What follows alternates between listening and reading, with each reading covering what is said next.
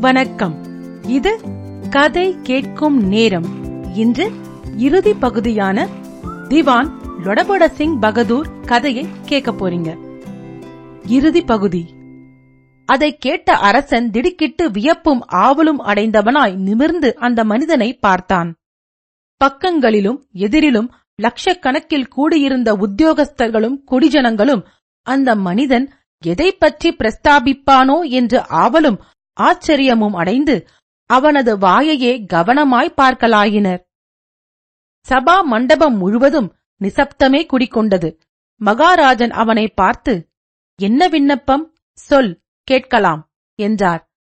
அந்த மனிதன் மகாராஜனே இந்த சமஸ்தானத்தில் சென்ற ஒன்பது வருஷ காலத்தில் தங்களுடைய உத்தரவுப்படி ஒழுங்காக வசூலிக்கப்பட்ட வரிகளில் செலவுகள் போக ஆதாயம் எவ்வளவு என்பதை தாங்கள் கணக்கிட்டு பார்த்தீர்களா? என்றான். அரசன் பார்த்தோம் இந்த ஒன்பது வருஷத்தில் மொத்த ஆதாயம் ஐம்பதினாயிரம் ரூபாய். அந்த மனிதன் திவானுடைய கச்சேரியில் எத்தனை சிப்பந்திகள் வேலை பார்க்கிறார்கள்? திவான் என்னையும் சேர்த்து எழுநூத்தி ஐம்பத்தி மூன்று சிப்பந்திகள் இருக்கிறார்கள். அந்த மனிதன் மகாராஜனே இந்த சமஸ்தானத்து அரசராகிய தங்களால் கிரமப்படி நியமிக்கப்பட்ட சிப்பந்திகள் எழுநூற்றி ஐம்பத்தி மூன்றுதான் அரூபியாக இருக்கும் திவான் லொடபட சிங் பகதூரினால் நியமிக்கப்பட்டிருக்கும் சிப்பந்திகளோ? மூவாயிரத்தி எழுநூற்றி நாற்பத்தி எட்டு பேர்கள். எழுநூற்றி ஐம்பத்தி மூன்று சிப்பந்திகளுக்கு ஆகும் செலவை விட மூவாயிரத்தி எழுநூற்றி நாற்பத்தெட்டு சிப்பந்திகளுக்கு பல மடங்கு அதிகமாகவே செலவு பிடித்திருக்கும். அப்படியிருந்தும் அந்த திவான் லொடபட சிங் பகதூர் மூன்று கோடியே முப்பத்தைந்து லட்சத்தி பதினாயிரத்து அறுநூற்று முப்பத்தொன்பது ரூபாயும் சில்லறையும் மிச்சப்படுத்தி இருக்கிறார் தங்கள் திவானோ அரை லட்சம் ரூபாய்தான் மிச்சப்படுத்தி இருக்கிறார் தங்களுடைய திவான் நியாயமான துறைகளிலும் பயங்கரமான ஸ்தாபனங்களிலும் வரிகளை விதித்து சட்டபூர்வமாக வசூலித்திருக்கிறார். அரூபியான லொடபட சிங் பகதூரோ ரகசியமாகவும் புதுமையாகவும் கேவலம் அற்ப சொற்பமான விஷயங்களுக்கெல்லாம் வரிகள் விதித்து இன்னாரால் இத்தனை ஏற்பாடுகளும் செய்யப்படுகின்றன என்ற குறிப்பே எவருக்கும் தெரியாதபடி மறைந்திருந்து கடவுளின் திருஷ்டி எவ்வளவு பூடகமாக இருக்கிறதோ அதுபோல அவர் சகலமான காரியங்களையும் அத்தியாச்சரிகரமாக நடத்தி வந்திருக்கிறார். அவரது அபரிமிதமான செலவையும் ஆதாயத்தையும் பார்த்தால் அவர் ஜனங்களிடம் அற்ப இலாக்காக்களில் வசூலித்தது பிரம்மாண்டமான தொகையாயிருக்கும் என்பது பரிஷ்காரமாக தெரியும் விஷயம். தங்கள் திவானால் ஏற்படுத்தப்பட்டுள்ள வரிகளோ நிரம்பவும் வலுவாய் இருக்கிறதென்று ஜனங்கள் உணர்ந்து அதை பற்றி பலவிதமாக பிரஸ்தாபித்திருக்கிறார்கள். திவான் லொடபட சிங் பகதூரின் வரிகளையோ ஜனங்கள் அவ்வளவாய் உணர்ந்ததாகவே தெரியவில்லை. தங்கள் திவான் சட்டத்தை கரைகடந்த மேதாவி என்றும் ராஜாங்க நிர்வாகத்தில் மகா நிபுணர் என்றும் கவர்னர் ஜெனரலால் புகழப்பட்டவர். அப்படியிருந்தும் அரூபியான நமது திவான் லொடபட சிங் பகதூர் இவரை வெகு சுலபத்தில் ஜெயித்து இவர் காரியத்திற்கு ஆகாத ஏட்டு சுரக்காய் என்று ருஜுபடுத்திவிட்டார். இவர் எப்போதும் சட்டம் சாட்சியம் ஆகிய இரண்டையுமே முக்கியமாக எண்ணி உயிரற்ற இயந்திரம் போல வேலை செய்கிறவரே அன்றி தம்முடைய பகுத்தறிவை உபயோகப்படுத்தி யுக்தா யுக்தமறிந்து ஜீவகாருண்யம் பச்சாதாபம் முதலிய குணங்களைக் கலந்து கொண்டு சட்டங்களை உபயோகப்படுத்த தெரிந்து கொள்ளாதவர். இவருக்கு நல்ல புத்தி புகட்ட வேண்டும் என்று நமது திவான் லொடபட சிங் பகதூர் அருபியாக இருந்து இத்தனை காரியங்களையும் மகா அற்புதமாக இயற்றிக் காட்டியிருக்கிறார் என்பது நன்றாக தெரிகிறது. ஒரு மனிதன் சாட்சிகள் இல்லாமலும் அல்லது பொய் சாட்சிகளை உண்டாக்கிக் கொண்டும் சட்டத்தில் அகப்பட்டுக் கொள்ளாமல் எவ்வளவோ அபாரமான காரியங்களையெல்லாம் எத்தனை வருஷ காலம் வரையில் வேண்டுமானாலும் செய்வது சாத்தியமான விஷயம் என்பது இப்போது நன்றாக விளங்கிவிட்டது. ஒருவனுடைய சொத்தை இன்னொருவன் அக்கிரமமாக அபகரித்துக் கொள்கிறான். ஆனால் அதற்கு சாட்சிகள் இல்லை. ஆகவே சட்டத்தின்படி பார்த்தால் அது குற்றமாகிறதில்லை. நியாயப்படி பார்த்தால் அது குற்றமே. ஆகையால் சட்டப்படி செய்யப்படும் காரியமெல்லாம் நியாய சம்பந்தமானது என்று நாம் எண்ணிவிட முடியாது. இவ்வளவு பெரிய சமஸ்தானத்தை நிர்வகிக்கும் பொறுப்பை ஏற்றுக்கொண்டுள்ள இந்த திவான் சட்டம் ஒன்றையே முற்றிலும் பின்பற்றி நடப்பது போதுமானதல்ல. இவர் தம்மால் இயன்றவரை ஜீவ காரூணியத்தையும் நீதியையும் அனுசரித்து சகலமான நடவடிக்கைகளையும் நடத்தியிருக்க வேண்டும். ஒருவன் செய்த குற்றத்தை மெய்ப்பிக்க சாட்சியில்லை என்ற காரணத்தினாலேயே வாதியின் வழக்கை அலட்சியமாக மதித்து தள்ளிவிடுவது கூடாது. அப்படி இவர் அந்த வழக்கை தள்ளுவதால் அந்த வாதிக்கு தன்னுடைய குடும்ப வாழ்க்கையே சீர்குலைந்து போகலாம். அவனை சார்ந்த மனிதர்கள் ஜீவனோபாயத்திற்கு வகையின்றி இறந்து போகலாம். இன்னும் அதிலிருந்து கணக்கற்ற துன்பங்களும் துயரமும் நேரலாம். அப்படி இவர் ராஜ நிர்வாகம் செய்தால் இவர் எத்தனை வழக்குகளில் அநியாயமாக நடந்து கொள்ள நேர்ந்ததோ அத்தனை வழக்குகளிலும் இவருக்கு ஏராளமான பகைவர்கள் ஏற்படுவதும் சகஜமே. அவர்களுள் நமது திவான் லொடபட சிங் பகதூரை போன்ற யுக்திமான்கள் பலர் இருப்பார்களானால் சட்டமொன்றையே ஆதாரமாகக் கொண்டு தெப்பம் போல மிதக்கும் இந்த உயிரற்ற ராஜாங்க நிர்வாகத்தை ஒரே நொடியில் தலைகீழாய் கவிழ்த்து விடுவார்கள் என்பதை நான் எடுத்து சொல்ல வேண்டிய அவசியமே இல்லை. மகாராஜனே இப்போது தாங்கள் வெளியிட்ட தீர்மானத்தில் முக்கியமான இரண்டொரு விஷயங்கள் சொல்லப்படவில்லை. இந்த நகரத்து குடிமக்களுள் நானும் ஒருவன். அரூபியாக இருந்து இந்த பத்து வருஷ காலமாய் எங்களிடமிருந்து திவான் லொடபட சிங் பகதூர் சட்டத்திற்கு புறம்பாக லட்சக்கணக்கில் பொருளை வசூலித்திருக்கிறார். அவரால் ஏற்படுத்தப்பட்ட கச்சேரியில் இருந்து அபகரிக்கப்பட்ட பொருளை தங்கள் கஜானாவில் சேர்க்கும்படி உத்தரவு செய்தீர்கள். எங்களிடம் இருந்து வசூல் செய்யப்பட்டிருக்கும் பொருளெல்லாம் எங்களிடம் வந்து சேரும்படி தாங்கள் உத்தரவு பிறப்பிக்க வேண்டும். அதுவும் அன்றி இனியும் தாங்கள் இந்த ராஜ்யத்தை இப்படி சட்ட ஆதாரம் ஒன்றையே வைத்துக் கொண்டு நடத்திக் கொண்டு போனால் மறுபடி இந்த நகரத்தில் இது போன்ற ஜகஜால கொள்ளைகள் நடக்காமல் எங்களை பாதுகாப்பதற்கு தாங்கள் என்னவிதமான உபாயம் தேட உத்தேசித்திருக்கிறீர்கள் என்பதும் சொல்லப்படவில்லை. இப்படிப்பட்ட அக்கிரமங்களுக்கு உள்படாமல் இந்த ஊரில் எப்படி இருந்து காலந்தள்ளப் போகிறோம் என்ற பயம் தோன்றி எங்கள் மனசை வதைப்பதால் நான் துணிந்து இந்த விண்ணப்பத்தை தங்களிடம் செய்து கொள்கிறேன் என்றான். எவரும் எதிர்பாராத விதம் அவன் நிரம்பவும் துணிவாக பேசியதைக் கேட்ட அரசனும் திவானும் மற்ற ஜனங்களும் முற்றிலும் திகைத்து பிரமித்து ஸ்தம்பித்து போயினர்.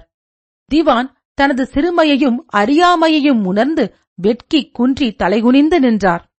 அதுபோலவே மகாராஜனும் ஒருவிதமான கிளேசத்தையும் இழிவையும் உணர்ந்து தனது மனதில் பொங்கி எழுந்த கோபத்தை அடக்கிக் கொண்டு அந்த மனிதனை பார்த்து ஐயா நீர் பேசுவதை பார்த்தால் இந்த திவான் சில வழக்குகளில் நீதி தவறாக நடந்து கொண்டதை நீர் அறிந்து கொண்டு பேசுகிறது போல தோன்றுகிறதே என்றான்.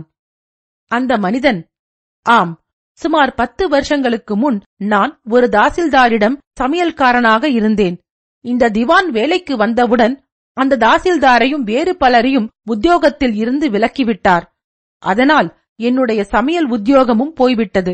நான் நாணயமான வழியில் ஜீவனம் செய்ய வேண்டுமென்று இவ்வளவு பெரிய பட்டணத்தில் எவ்வளவோ முயற்சி செய்து பார்த்தேன். எனக்கு ஒரு வேலையும் கிடைக்கவில்லை. என் பெண்சாதி வியாதியால் பட்டு மருந்துக்கும் கஞ்சிக்கும் வகையின்றி படுத்த படுக்கையாய் கிடந்தாள் சிறிய குழந்தைகள் பசியால் துடித்துப் பறந்தன என்றான். உடனே திவான் நமது சமையற்காரனை நோக்கி ஓஹோ நீயா? உன்னுடைய வழக்கு எனக்கு நன்றாக நினைவிருக்கிறது. நீ மைசூர்பாகு செய்து விற்ற போது யாரோ சூதாடிகள் வந்து எல்லாவற்றையும் அபகரித்துக் கொண்டு போனதாக நீர் பிராது கொடுத்தாய். சாட்சிகள் இல்லை. ஆகையால் அந்த வழக்கை நான் தள்ளிவிட்டேன் என்றார். நமது சமையற்காரன் சிரித்துக்கொண்டு ஆம் ஆம் அந்த மனிதன் நான்தான்.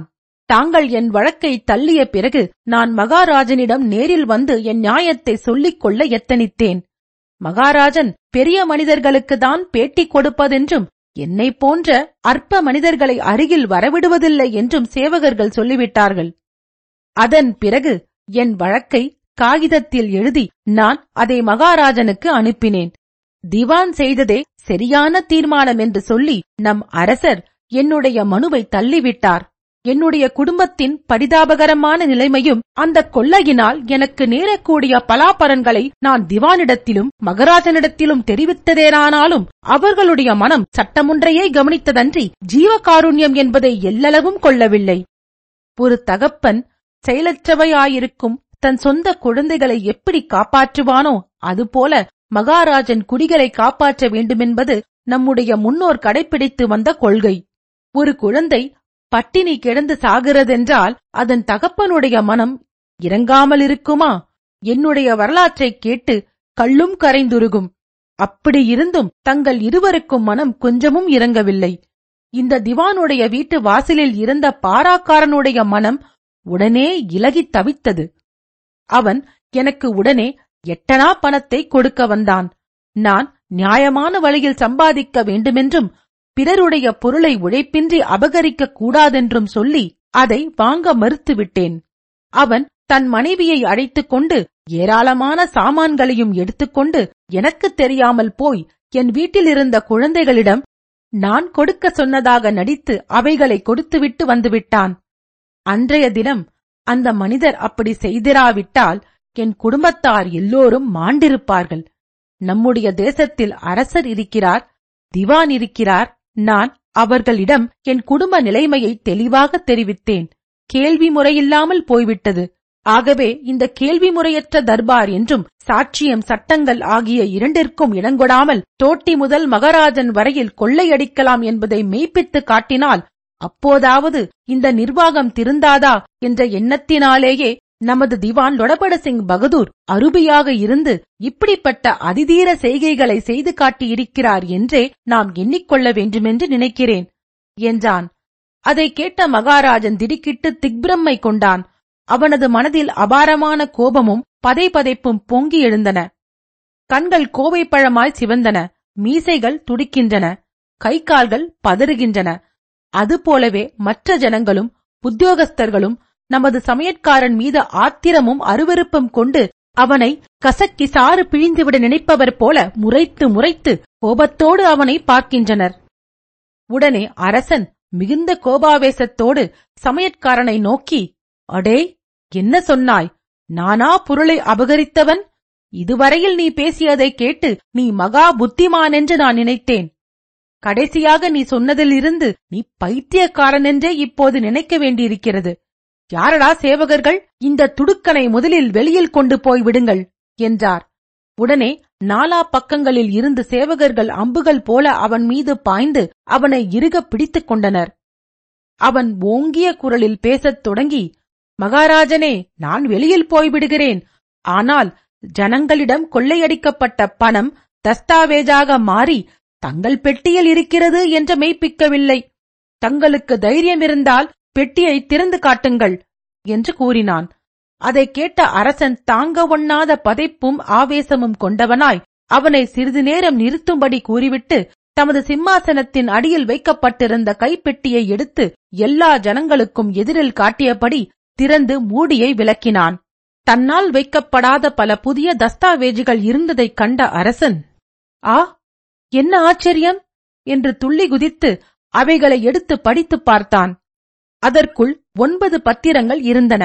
ஒவ்வொரு வருஷத்திலும் மேலக்கோட்டை வாசல் ரெவென்யூ தாசில்தாரால் சேர்த்தனுப்பப்பட்ட மிகுதி பணத்தை அரசனிடமிருந்து வட்டிக் கடனுக்கு வாங்கிக் கொண்டிருப்பதாக அந்த நகரத்தில் உள்ள ஒன்பது பெரிய மனிதர்கள் தனித்தனியாக எழுதிக் கொடுத்த பத்திரங்கள் பெட்டியில் இருக்கவே அதை உணர்ந்த அரசன் ஸ்தம்பித்து ஊமை போலாய் அப்படியே மயங்கி தமது சிம்மாசனத்தில் சாய்ந்து விட்டான். அதுபோலவே மற்ற உத்தியோகஸ்தர்களும் வியப்பே வடிவமாக மாறி கற்சிலைகள் போல அப்படி அப்படியே நின்றுவிட்டனர். சிறிது நேரத்தில் தெளிவடைந்த அரசன் அந்த ஒன்பது பத்திரங்களிலும் குறிக்கப்பட்டிருந்த பெரிய மனிதர்கள் அங்கே இருக்கிறார்களா என்று விசாரித்து அவர்கள் இல்லை என்று உணர்ந்து உடனே அவர்களது மாளிகைகளுக்கு ஆள்களை அனுப்பி அவர்களை வரவழைத்து விசாரிக்க அவர்கள் தாங்கள் கடன் வாங்கிக் கொண்டிருப்பது உண்மைதான் என்று ஒப்புக்கொண்டனர். யார் மூலமாய் அந்த கடன் வாங்கப்பட்டதென்ற கேள்விக்கு அவர்கள் திவானுடைய சேவகர்கள் யாரோ சிலர் வந்து அரசனிடம் வட்டிக்கு கொடுக்கக்கூடிய பணம் இருப்பதாகவும் அவர்களுக்கு தேவையானால் தாங்கள் பணத்தை வாங்கிக் கொண்டு வருவதாகவும் அவர்கள் பத்திரம் எழுதி கொடுத்துவிட்டு அதை பெற்றுக் கொள்ளலாம் என்றும் கூறியதாகவும் அதுபோலவே தாங்கள் பத்திரம் எழுதி சேவகர்களிடம் கொடுத்துவிட்டு பணம் பெற்றுக் கொண்டிருப்பதாகவும் கூறினர். அவ்வாறு பணம் கொடுத்து பத்திரம் எழுதி வாங்கிக் கொண்ட சேவகர்கள் இன்னின்னார் என்ற அடையாளம் தங்களுக்கு அவ்வளவாக தெரியாதென்றும் அவர்கள் கூறினர். அந்த மகா அற்புதமும் ஆச்சரியகரமுமான வரலாற்றைக் கேட்ட அரசனும் உத்தியோகஸ்தர்கள் ஜனங்களும் முற்றிலும் திக்பிரமை கொண்டு ஒரே குழப்பமும் வியப்பும் உருக்கொண்டது போல நின்றுவிட்டனர்.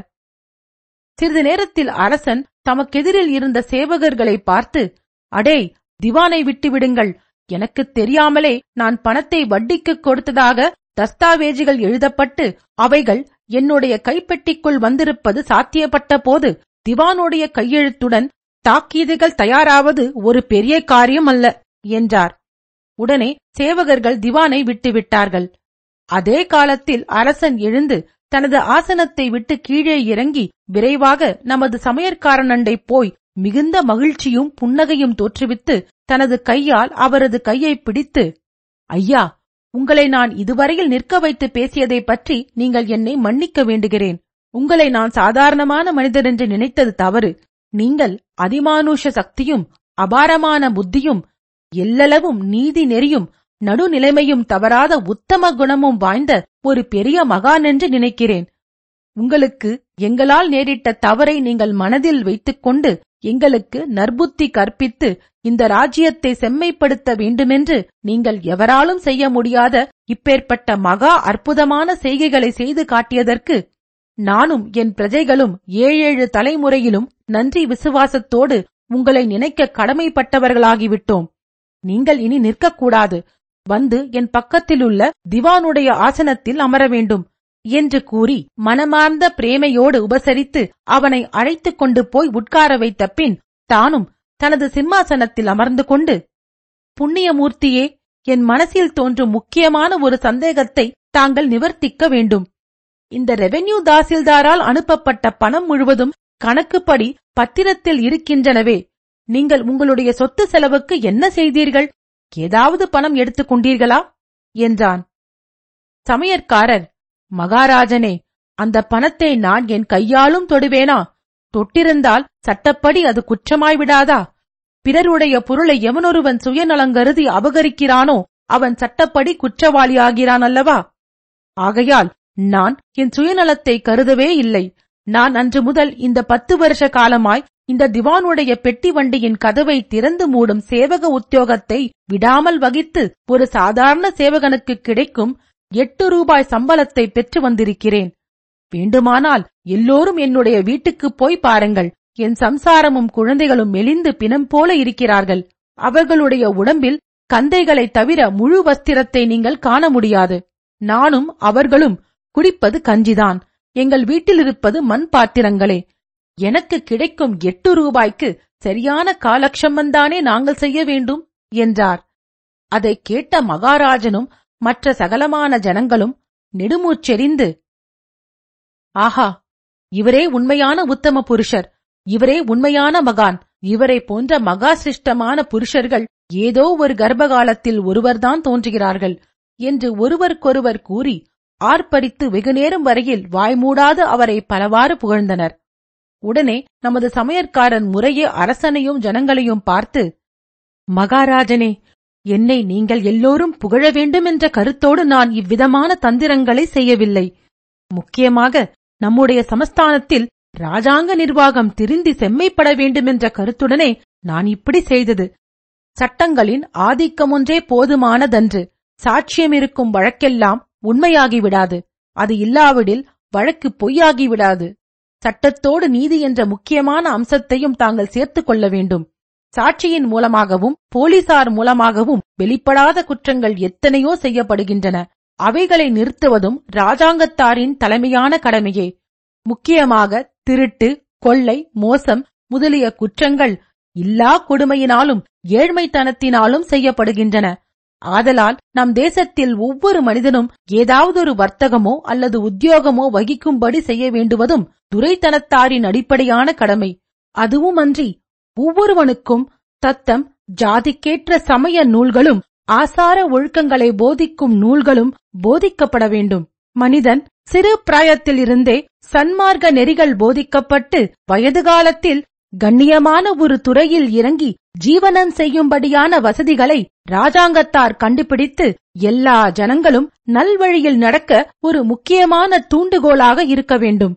மனிதர்கள் அவரவர்களுடைய இச்சைப்படி நடக்கவிட்டு அவர்கள் பல வகைப்பட்ட குற்றங்களை செய்யத்தக்க மனப்போக்கை உண்டாக்கி அதன் பிறகு சட்டங்களைக் கொண்டு அவர்களை திருத்துவதென்பது தும்பை விட்டு வாளை பிடிக்கும் சங்கதியே அன்றி வேறல்ல. ஆகையால் நம்முடைய ராஜ்யம் இனியாவது வஸ்துவை விட்டு அதன் நிழலை பிடிக்கிற முறைகளை விலக்கி நல்வழிப்பட்டு செழித்தோங்க எல்லாம் வல்ல கடவுள் அனுகிரகிப்பாராக என்றார். உடனே மகாராஜன் எழுந்து நின்று ஜனங்களை நோக்கி மகாஜனங்களே இந்த மகான் இப்போது நமக்கு காட்டிக் கொடுத்த புத்திமதியை நாம் பொன்போல போற்றி பாராட்ட வேண்டும். ஆனால் அவ்வளவு மேலான கொள்கைகளும் தத்துவங்களும் நம்முடைய தேசத்தில் நிலைத்து வேரூன்றும்படி செய்யத் தகுந்த யோகியதை வாய்ந்த திவான் வேறு யாரும் இல்லை ஆதலால் அந்த ஸ்தானத்திற்கு இந்த நிமிஷம் முதல் இந்த மகானையே நியமித்திருக்கிறேன். நமது வேண்டுகோளை உள்ளங்கனம் செய்யாமல் அதை இவர்கள் ஏற்று நமக்கு நல்வழி காட்டி அருளுமாறு வேண்டிக் கொள்கிறேன். என்று கூறி முடித்தான். உடனே ஜனங்கள் எல்லோரும் கரகோஷம் செய்து ஆராவாரித்து அந்த வேண்டுகோளை முழு மனதோடு ஆமோதித்தனர். முதலில் நமது சமையற்காரர் சில உபசார வார்த்தைகள் கூறி மறுத்து பிறகு பூலோக விந்தை என்ற சமஸ்தானத்தின் திவான் வேலையை ஏற்றுக்கொண்டார்.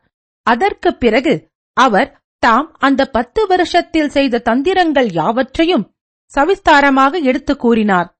தாம் தாசில்தார் முதலியோரை நியமித்தது போலவே வேறு பல சேவகர்களையும் நியமித்து அவர்கள் தமக்கு கீழ் வேலை செய்ய வேண்டுமென்று திவான் உத்தரவு செய்தது போல உத்தரவுகள் பிறப்பித்து அவர்களைக் கொண்டு தந்திரமாய் பல காரியங்களை முடித்ததாகவும் அவர்களும் அரண்மனை சேவகர்களுக்குள் கலந்து கொண்டிருந்து வந்ததாகவும் கூறினார்.